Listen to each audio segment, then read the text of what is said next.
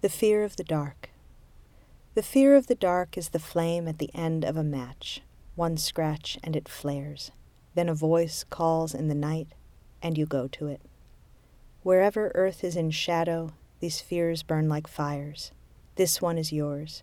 You tend it, feed it a stick. The flame crouches to eat the wood.